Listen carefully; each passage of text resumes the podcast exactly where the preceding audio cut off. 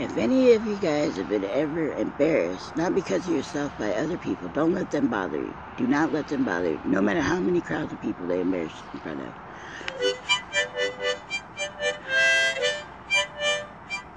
Just ignore them, be on your way, don't even talk to them.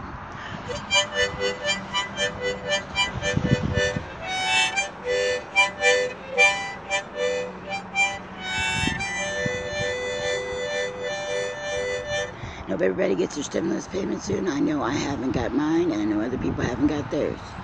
So.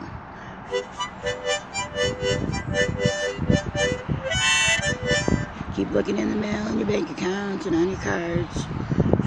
It should be there soon, I would hope and think. You know, I don't know why we don't have ours, but some people do have theirs.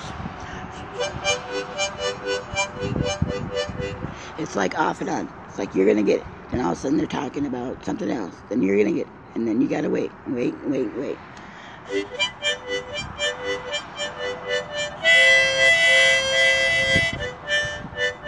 Have a good one.